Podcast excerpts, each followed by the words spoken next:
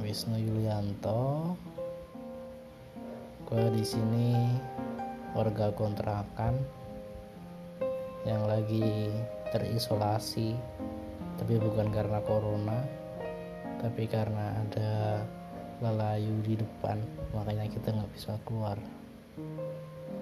Mungkin seharian kita bakal dikontrakan lagi besok karena masih ada teratak di depan pintu dan di pintu belakang masih banyak orang.